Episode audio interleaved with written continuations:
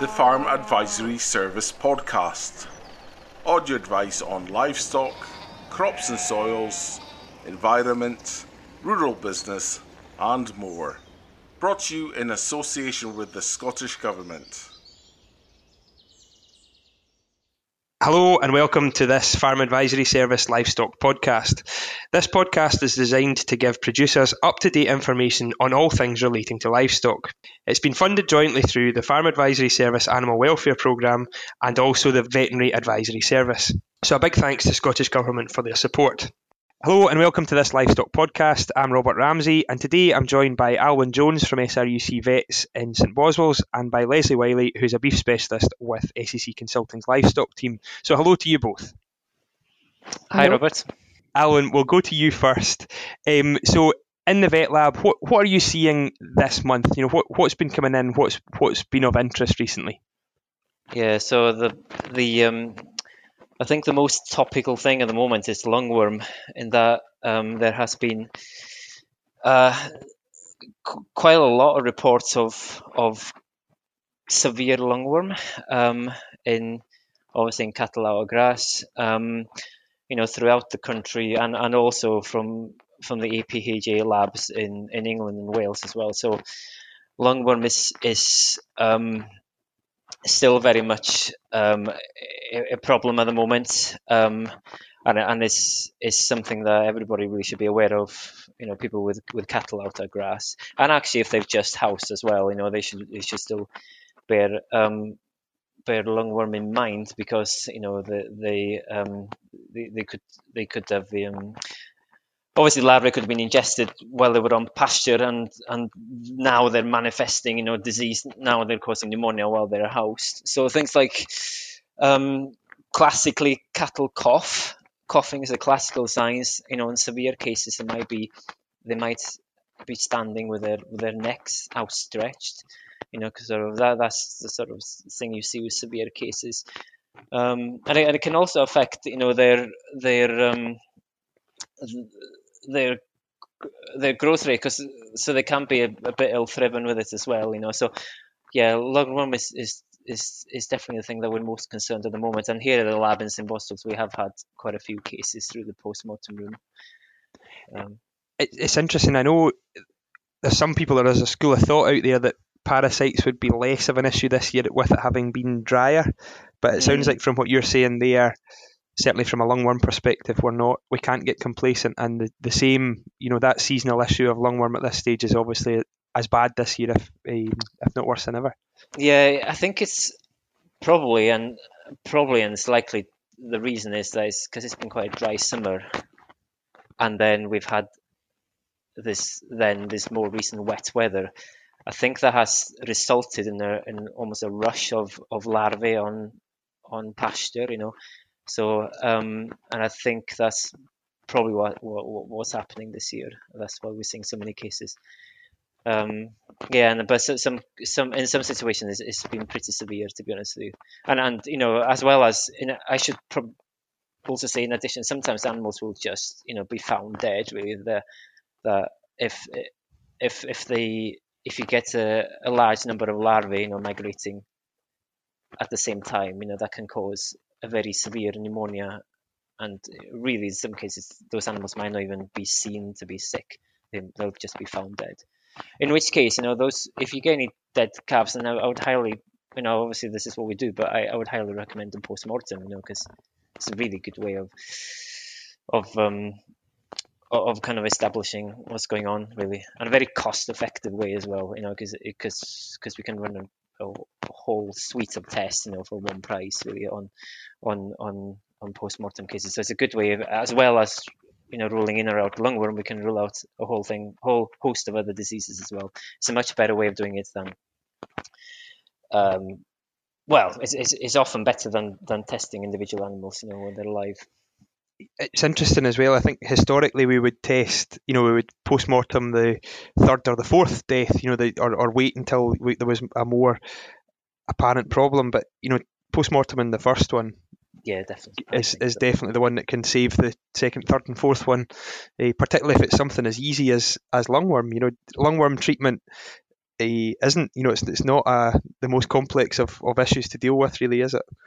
Yeah, no, no, you can um, no. So if you if you if you suspect lungworm, or you know, if you've got it confirmed on some some testing, whether it's post mortem or testing in the live animal and fecal samples, then yeah, the that you've got a lot of choices, um, and at the moment there's, there's very little, if any, resistance um, documented to you know. So all three groups of of wormers are effective against lungworm. You know, so you've got um, you've got a range of choices there. Yes. And there's no fear in that one. You know, if well, if there's no resistance, we can go. Price can be the biggest driver. We can go with the cheap stuff. Yeah, mo- most of them will will be will be will do what you want them to do. Yes, so I think so. Yeah, I would I would discuss with your vets actually what the best best way, best product to use. Um, but yes. And that's been a common theme throughout all these podcasts. Is, is really that discussion with the vet is just to encourage that and and make everyone aware that the vet genuinely does want to have that conversation, that proactive um, conversation to stop the emergency call out or the disaster, the firefighting situation. Yeah, definitely. And if you're if you're if you're fortunate enough to be near a lab, you know, like in one of our labs in Grey, you can it's much as I'm aware that some people are too far, you know. So so, but your vets can come out and do an on-farm post-mortem or, or take some additional samples. But also you could, you could then look to next year. So thinking particularly about lungworm, there is a vaccine for lungworm, lungworm which I think is underused, but it's it's you know it's the best way really of of protecting these animals, and, and it's a good vaccine in that it relies on um, you you would need to give it obviously earlier in the year. Um, and, and for, for the vaccine to work well, it relies on these animals being exposed to low level of lungworm to maintain that or to trigger that immunity. But it's it's a it's a good way of um, of of preventing lungworm definitely better than you know waiting until they become exposed to it and and it then causing damage to the lungs and, and any sort of damage to the lungs you know kind of does does knock the animals and makes them more likely to get sort of extra, or secondary pneumonia on top of that, or or it, or it also kind of um, kind of affects their growth rates as well, you know, and, and their productivity, you know, kind of reproductive potential, etc. So it's better really to try and manage it um, out of the options of worming or vaccine. It's better to use the vaccine really. So so that's why you get your vet out um, get and and involved, you know, in kind of planning, controlling, diagnosing, and planning, you know. Yeah. And and we've had a good discussion with, with Tim about the, um, the the benefits of health planning and, and the need for good health planning, and certainly that that discussion about vaccines and prevention being better than cure always yeah. comes up in a health planning discussion, doesn't it? Yeah, hundred percent. Yeah, absolutely. Yeah. It's good. Um, so, Lesley, we are uh, obviously at some folk will be housed. Many folk will, or most folk will be housed by now. I would, I would think, or certainly on to near on to winter rations. Um, wh- where are we at with regards to you know markets and and where the industry's at just now?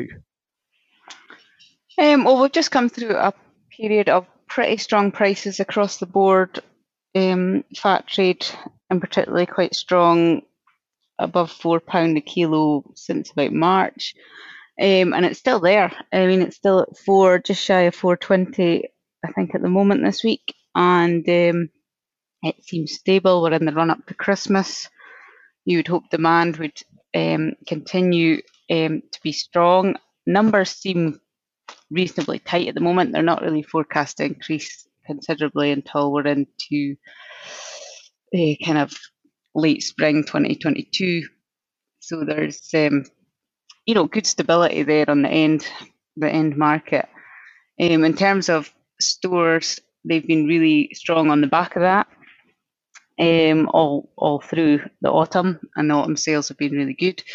I think the edge is off them slightly, as it tends to be. Um, just as more of the finishers fill up, there's obviously less of them looking. Um, and some of the stronger, better cattle are sold earlier in the autumn, so you, the quality and the sales can uh, start to fall back slightly at this time of year. Um, and also, there's a concern, obviously, about the rising input costs and the effect that I'll have on some of the longer keep store cattle. Um, you know, if, if feed prices continue to be where they are and and the fertilizer issue going on to grass next spring summer, you know, some of those weaned calves that have a long keep ahead of them, you know, it's very difficult to estimate where the where the money is in them at the moment. So, so the the stores are still a good trade. They're pro- just not as strong as they were. Um, and cull cows have been particularly strong this summer, um, and they are the the price of them is coming back considerably at the moment, as we would expect at this time of year, just with more more numbers about with scanning and housing, and demand drops away at this time of year as the focus moves on to prime beef um, in the run up to Christmas. Yeah, and and I suppose that those cull cows that come on the market too. I'm, I'm particularly thinking about my own cull cows from, you know, scanning results and things. Um, probably there's the, the the cull cows you get through the summer that are planned as cull cows that are well fed, well fleshed. You know, they're a finished product, whereas the ones that go now often are, you know, they're uh, they're going because they, they need to go to get no passengers, get them out the system. Absolutely mm-hmm. the right thing to do, but maybe not uh, not as well fleshed or as well presented to the um, to the buyers as well. Mm-hmm. Yeah, there's a bit of drop in value on that kind. Yeah. Yeah, and I suppose one thing I would say is the there's a lot of doubt, you know, at the moment. Looking at input prices, it's pretty scary. And I think what we need to keep in mind is those input prices are global commodities, and we're not that we're not isolated in this. That the globally, the cost of producing beef is, is rising, and with that in mind, there should be some some comfort that you know food food price inflation. I, I think is definitely on the horizon, and um, we will need to get a little more for what we're selling down the line. Um, the market will have to respond to global global issues um, as they are, and, and certainly the the scenario is it might not pay you to feed them, but it certainly won't pay you not to feed them. You know, it's important to keep things thriving and moving through the winter to um, to get the most value out of animals at the other, or the most profit out of animals at the other end.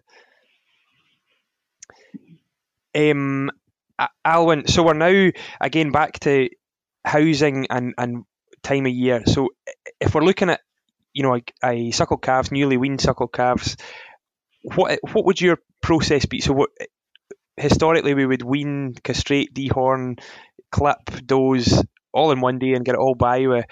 What what are the priorities and what are the, the usually often the stumbling blocks and the big stressors in a in you in and around housing?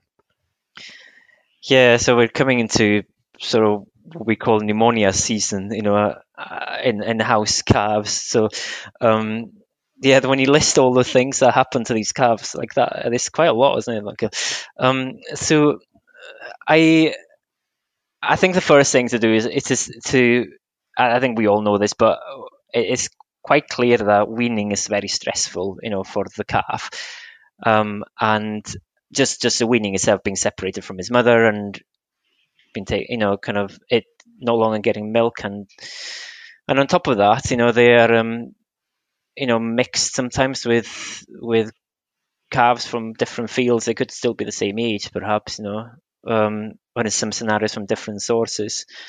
And they put in a new environment, you know, in closer contact. They have to get used to a new diet. Um, and um, so all those things on top of just a we are winning is, is a huge amount of stress that happens. Um, and you know, the during stress you get a, a, rise in stress hormones and various stress hormones, but and that's been shown to kind of knock the immune system. You know, so they have a less effective immune system. Um, I mean, this also happens at the same time as you get, um, w- w- you know, when you get a decline in in in in maternal immunity. So that that's maternal immunity is the immunity they would have obtained from the mother, you know, when they from colostrum. So that is kind of declining at this time as well. So that's another kind of um, uh, kind of kind of weakness, I suppose, or or some or or, or a risk. Um, and um, Yes, so uh, uh, there's a lot of factors, you know, affecting the calf at this time of year that can increase the risk of disease in house calves. So the most common we see is is obviously pneumonia. Um, uh, I think that um, in terms of preventing pneumonia, and, and it's, it's almost almost like too late now to be able to do an awful lot in terms of the sheds, etc., and ventilation. But but kind of the type of, of environments they go into does make a difference, you know. So if if if the ventilation and, and the air quality is not good, you know, so if it's if there's a high level of moisture and and you haven't got a a, a good airflow, then that definitely increases the risk. Um, vaccination, you know, it's is in most cases it's it's, it's a good idea and something to consider doing. Um, again, ideally, we're the recommendation is to try and complete the vaccination course um, at least two weeks before animals are housed, and some of these vaccines need um, need two courses, you know, a month or three weeks apart. So I think again we're maybe this is slightly late to be talking about this, but but I mean I mean it's not okay. It's not too late, but ideally and hopefully most people will be, already be on it. If we have if if not, then I, I still think it's worth doing. You know, I wouldn't I would I don't think it's too late. Um, I think you will still get the benefit of the vaccine, perhaps not as much as if if you've given it you know two weeks before housing. Um, in terms of the procedures that you, you'll be carrying out. So you've got this people will do different things, but whether you you you'll gather them in for vaccination, you know, they might um, be gathered in for um, other things such as uh, if they if their backs are being clipped, for example. Some people might still be castrating and dehorning, for example. So what you want to do is is it's, it's a good idea to try and spread these management tasks, you know, apart. So try not to do everything all at the same time, really. Um, and again, um, uh, yeah, it, it, it, it, varies at what stage you're at at the moment. But I would, you know, if you can't, if you think about it, that as if you try and do everything all at the same time, I think that is that is too much additional stress. You know, on an already stressed animal, you're kind of um, you're kind of adding too much to the to that stress. So I think um, yeah, try and spread those tasks apart. Sorry, there's a lot there, but yeah, the castration one's an interesting one. You know, yeah, there's not really. There's obviously that, that there's occasional need for it, but the castration of a big 300 kilo calf, there's a lot of time prior to that that that job can be done.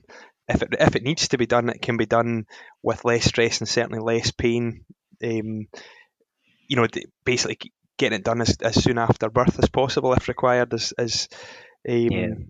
Yeah, usually the, a better option. Lesley, do you want to say anything about the the work that's been done at Easter Howgate and, and moving towards bull beef systems and things?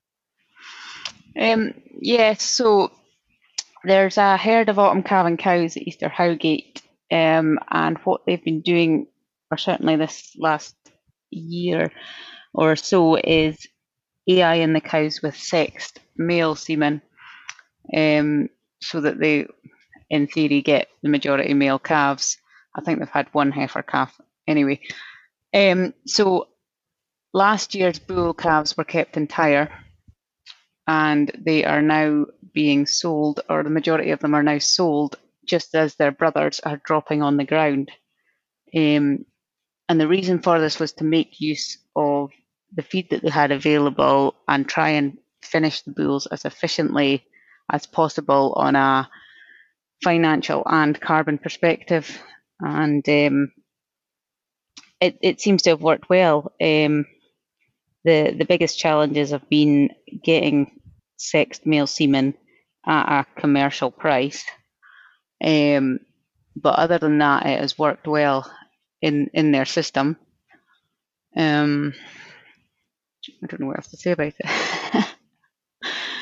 um, it, to me, it, it just strikes. I mean, it's certainly not. It's not for everybody. You know, it's not a system that yeah. we would be promoting for all of Scot- Scotland's farmers to do. But certainly for Easter Howgate, which is you know SRUC, one of SRUC's research farms, it's a, a good mixed farm. It's got a lot of arable ground and it's got a you know a good good access to reasonably cheap feed, and it, it's it's interesting to see that massively efficient system. And the other thing that, that happens is the the autumn calving cow in that very efficient output system is actually a hill cow through the summer, and she's away doing mm. her bit for biodiversity on the top of the Pentland. So you know, it's a nice for the for the resources that that farm has. It's been it's been quite an interesting, quite a nice thing to see, and it and it means because they're using sex semen, they're using polled polled sex semen, so the bull's polled as well. Um, there's no mutilations to the calf. There's no, you know, it's actually quite a um, quite a pleasant place to be as a, as a bull, although you'll not be there for that particularly long. Um, I was just going to say that, as you said before, the, the one challenge with it is that the bulls are, in a time when there's a tight supply of prime cattle, bulls are sought after and well rewarded in terms of price. But it, it's always, you know, worth noting that if if there is enough cattle about, bulls will tend to take a price drop, um, and certain processors just won't handle them. So it isn't a system that suits everybody. Um, it does limit your market output, but in this example, it was it was chosen to be um, a really efficient way of, as as you say, utilising the resources that Easter Howgate have. Yeah, and I suppose we could do it with intensive steers as well, couldn't we? If it if it if it came to it, if that's what the market was needing, um, there's an op- an option that'd obviously be a little older, but there's an option to do it as an intensive steer. There, there's certainly guys out there that are doing a really good job of finishing steers on a bull beef system, possibly adding another month longer than they would with the bulls, um, getting them to similar weights, similar grades, and um, yeah, just a, a quite an efficient way to do it if you have the feed available you know, it tends to be the guys with the homegrown cereals um, and plenty of them that can that can do that because it is a it's a you know an intensive cereal diet. Um, so so there is a cost element to it. And it also opens up a wider discussion we're not going to go into about inputs, carbon intensification versus grass fed, and there's a lot to discuss. And there's room I think my message certainly is there's room for all of these systems. There's a need for all of these systems to meet the supply and meet the demand for various types of types of product as well. I think you're right, and as you highlighted for Easter Howgate, the cows doing the the grass fed bit of the story, and the calves just making use of the the more intensive uh, things that are available to it another area, Lesley, I, I wondered. So obviously, finishing is your um, primary area of expertise, I suppose. Is um, what what about you know the suckle calf market? I, I, often wonder that.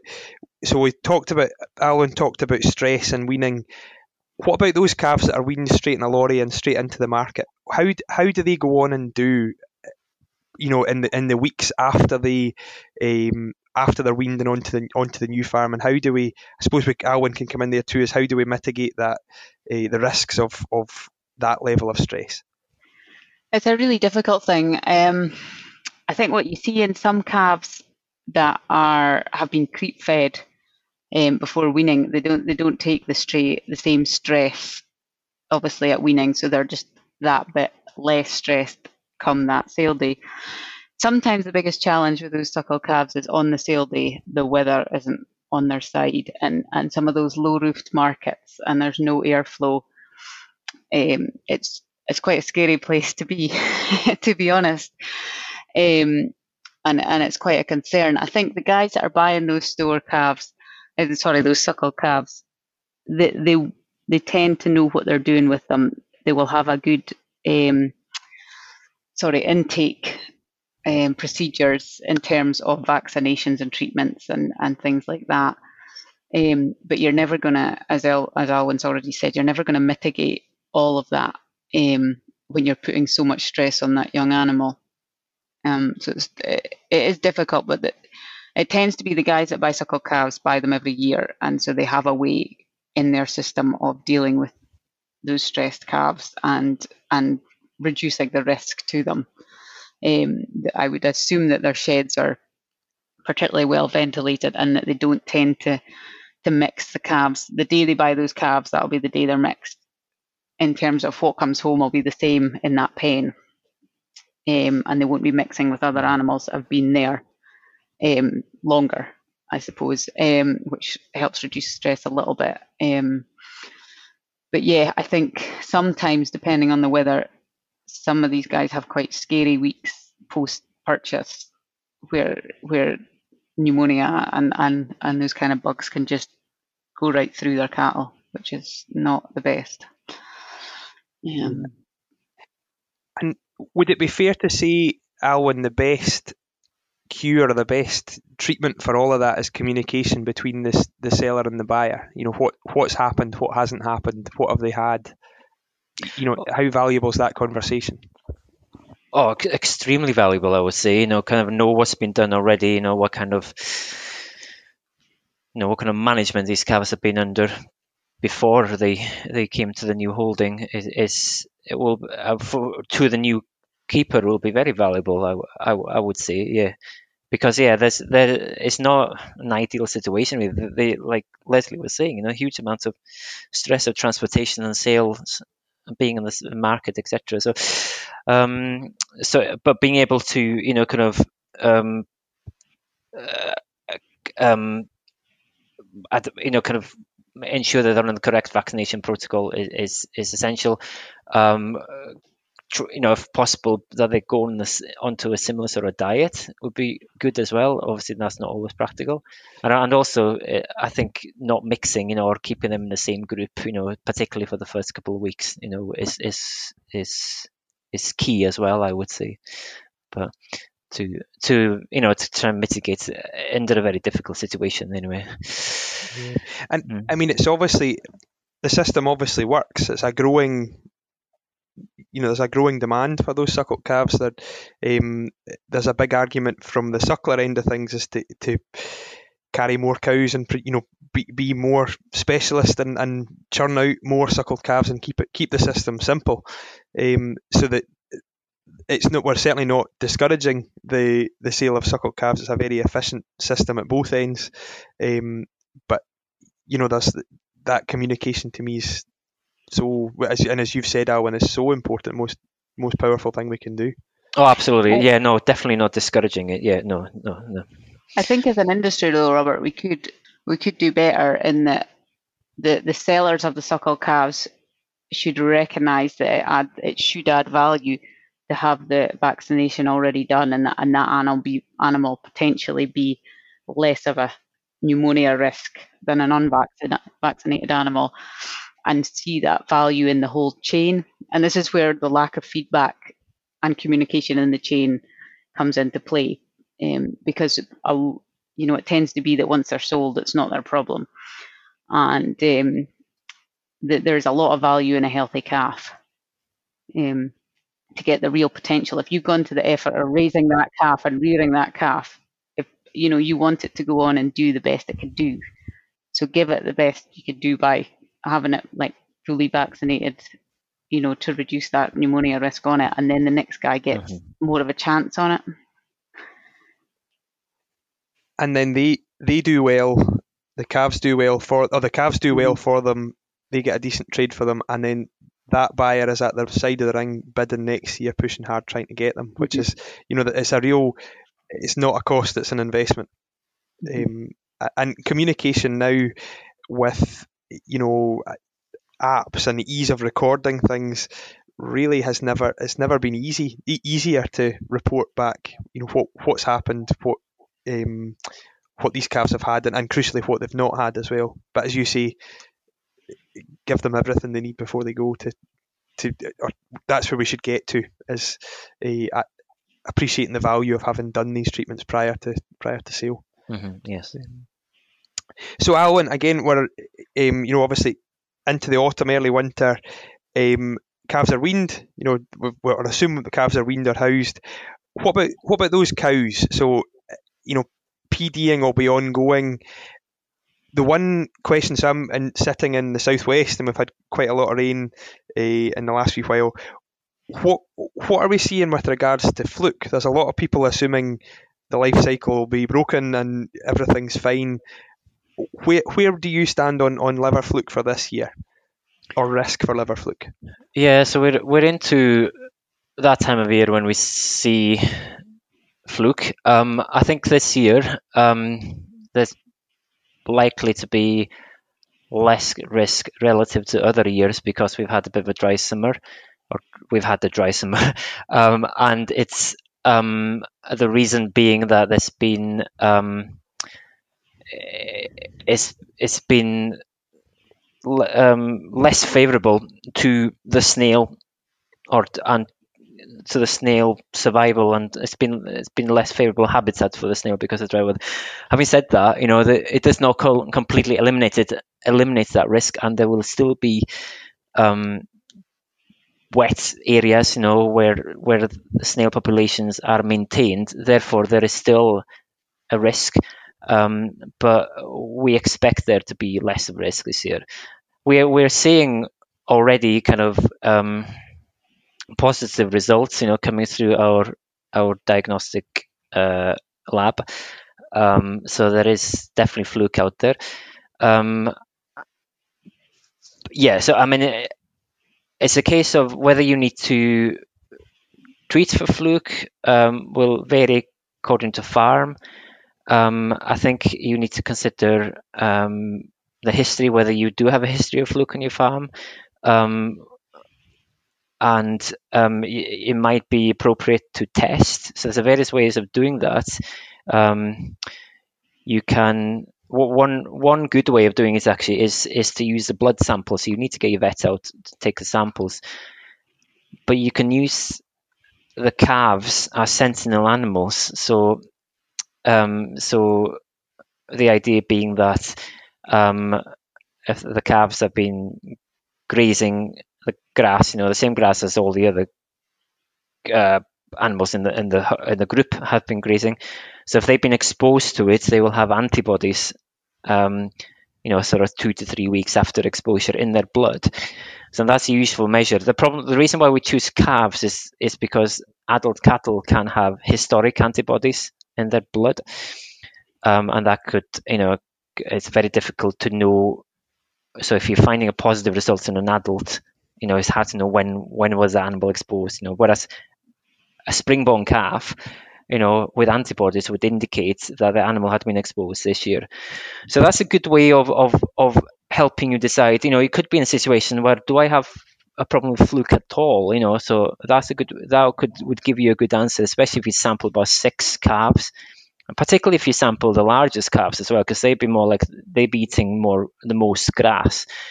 Um, um, the other way of doing it is to do is to do fecal testing. You know, so you could um, that relies on the fluke being in the adult stage in the in the liver of the cattle. So that you know, kind of, if you do that too early, when the fluke is still immature, you, you would end up with a negative result. So the benefit of the blood test is that you can get a a, a result at an earlier stage of infection. So um, so you know, if you do, and then if you do kind of, um, if you know you have a problem with fluke or testing has shown that you've you've got fluke there, then then you know it's appropriate to treat them. You know, and there's there's a, a few options available there. Right, one thing with with treatment is uh, there's a couple of options. Um, which is a chemical, but is treated as Trodax, uh, is now no longer available to us. So is that something, Alwyn? Do you think that'll come back, or is it off? Is it off label, not not coming back? I, I'm not. I I assumed it was not coming back, but I don't know for sure. I have to admit. Um, which may which leaves us with one less option. Um, there's obviously the the the other drug that that acts similarly or, or on a similar age animals to nitroxynil stroke Trodax is is closantel, you know, so there's and that's present in in various um, products, um, and either as usually as a pour on, um, or actually I think it comes as a, an oral drench as well. But anyway. Um, so that you've got you've got the closantel, or the other one is is triclabendazole. Um, I mean, most in cattle is is, is you probably don't need to be using triclabendazole. It's it's triclabendazole is is good because it targets uh, the mature fluke as well, whereas um, you know, only acts on on fluke when they're about you know six to eight weeks onwards. And in most and in, in cattle, that that's usually does the job okay. And usually, what people do is they wait about six weeks after housing before they treat against uh, against um, fluke. The only thing, one thing to, to note about closantel is that we, we do occasionally see cases of toxicity um, associated with closantel. So it's to do with either with overdosing with closantel. So it's quite important to um, to to dose correctly according to the weight, um, or, or is sometimes because of other cattle kind of licking the product from from each other's back as well. So that's that's more difficult to control. But as long as you're kind of following, you know, the you know what was recommended on the data sheet with regards to application, and you know not over overdosing it, then then you shouldn't have a problem. And the, and the and the signs of toxicity usually is kind of neurological signs and, and cattle appearing blind. Um, so that's just something to be aware of if you're using Closantel for the first time this year. Yeah. And Lesley, are you seeing more, obviously, technologies uh, picking up a pace? Are you seeing more folk uh, dosing to weight, you know, making use of a weigh crush and making use of, of data that way to to try and save on product and also make sure we're dosing to the, dosing to the correct weight? Yeah, I think there's definitely a move. The guys there with you know, weigh crates that are weighing regularly. Um, UCE IDs obviously helped move that forward. And um, they're just, as you say, they're weighing them and actually dosing per the weight of the animal standing in front of them, not on an average of a batch or on a guess of what you think your cows might be, because generally we all know we're about 100 kilos wrong when we guess what our cow weight is. Um, so there's definitely um, definitely a move towards that, and the and the cost saving alone is is an incentive to think about doing that on on batches of cattle. Um, and I think we've got to be.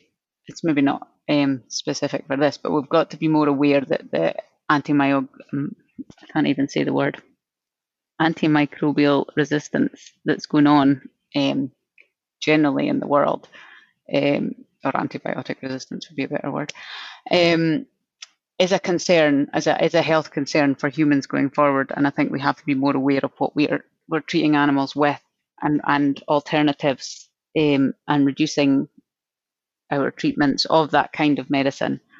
Um, and I think I think that'll be forced upon us yet. Um, as it's a major it's a major health issue. Um, perhaps not in the beef sector, but certainly within the pig and poultry sector, it's it's a major issue. But it will it will impact us all. So I think the more targeted we can be with our treatments, the better generally. It's an interesting one. You know, we spend a lot of our time um, not defending, but we, we spend a lot of time discussing, you know, carbon and discussing efficiency and how we can get better and how we can, you know, what farming's role in climate change is. And there's a very positive story to tell there. But when it comes to the antimicrobial stuff, there's a lot of work to be done, and there's there's no real place that we know why we use them, but we need to get away. We need to adapt systems and, and, and alter things to mean that we we can make massive reductions because there's a, a, real global need to to preserve these really valuable products. I'm I'm conscious um, with a discussing antimicrobials without bringing the vet in would be a, wouldn't be appropriate. So, Alwyn, do you have anything to, to add on that one?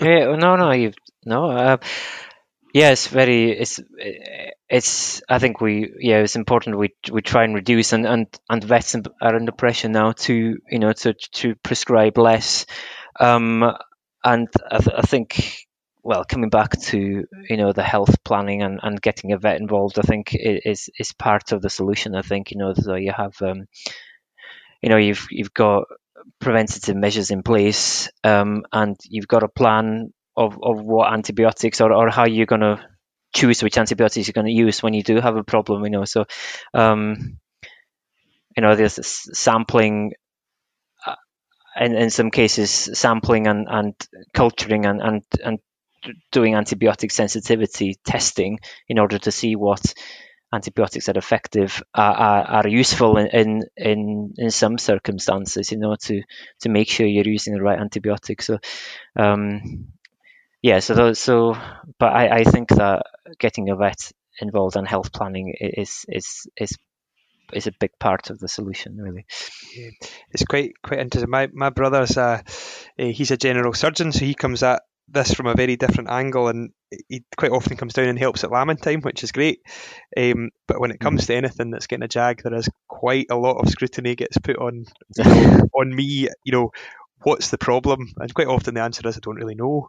And the the next question is what's causing the problem, and always the answer is I don't really know. Um, but you know, we do we are quite needle happy. We do you know we we lash a lot of product about and and usually it works, but we again we it, that you know we're better than that. You know, there's there's more we can do. I think there's um, a lot of value in developing better systems to uh, target those good those the right drug in the right place for the for the right problem.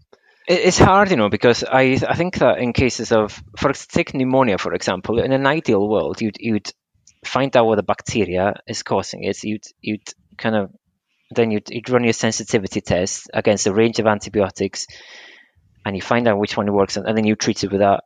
That would be the ideal situation but there's no time for that. You know you can't you know you're, you're in a, in a difficult situation because if you wait the animal will not survive or the pneumonia will get worse you know and and um, it's it's uh, it's difficult. There are situations where that is is probably possible, you know, um, and you can actually do it retrospectively as well. You can just start them on on a, on an antibiotic, you know. And again, I would recommend be guided by a vet, you know, and because some certain antibiotics are better than others at at treating certain body systems and certain disease conditions. So, um, but even then, you could still, you know, if you had a sample pre-treatment, you can get that tested, and then you'd know for next time, you know, kind of, you, you it can gain. Okay, it might not be useful this time, but for the next time or for another animal, it, it's useful. So, um, and then other things, you know, quite often, you know, anti-inflammatories also help a lot, you know, kind of just as much as the antibiotics sometimes. So, um, yeah, it, it's it's it's a tricky one really um, to yeah. get right.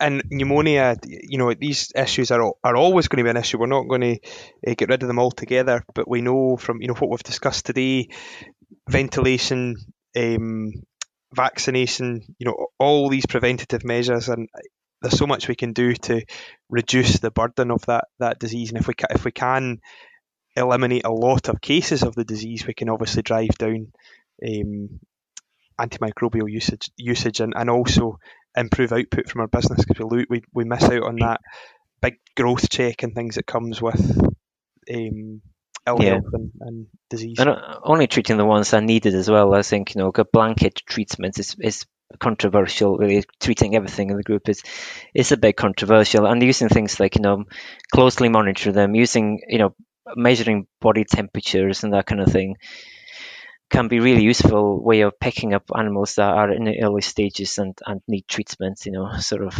Um, so, so, so, that's something to consider as well.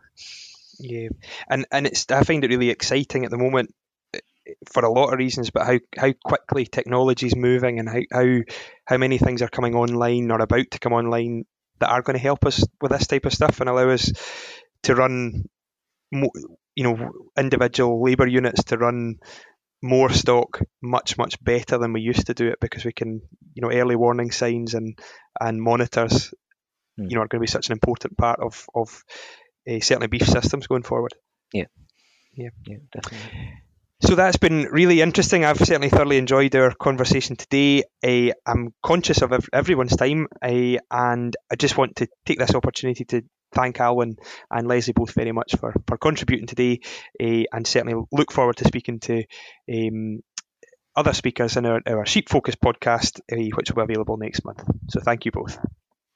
Thank you. Thank you very much. Cheers.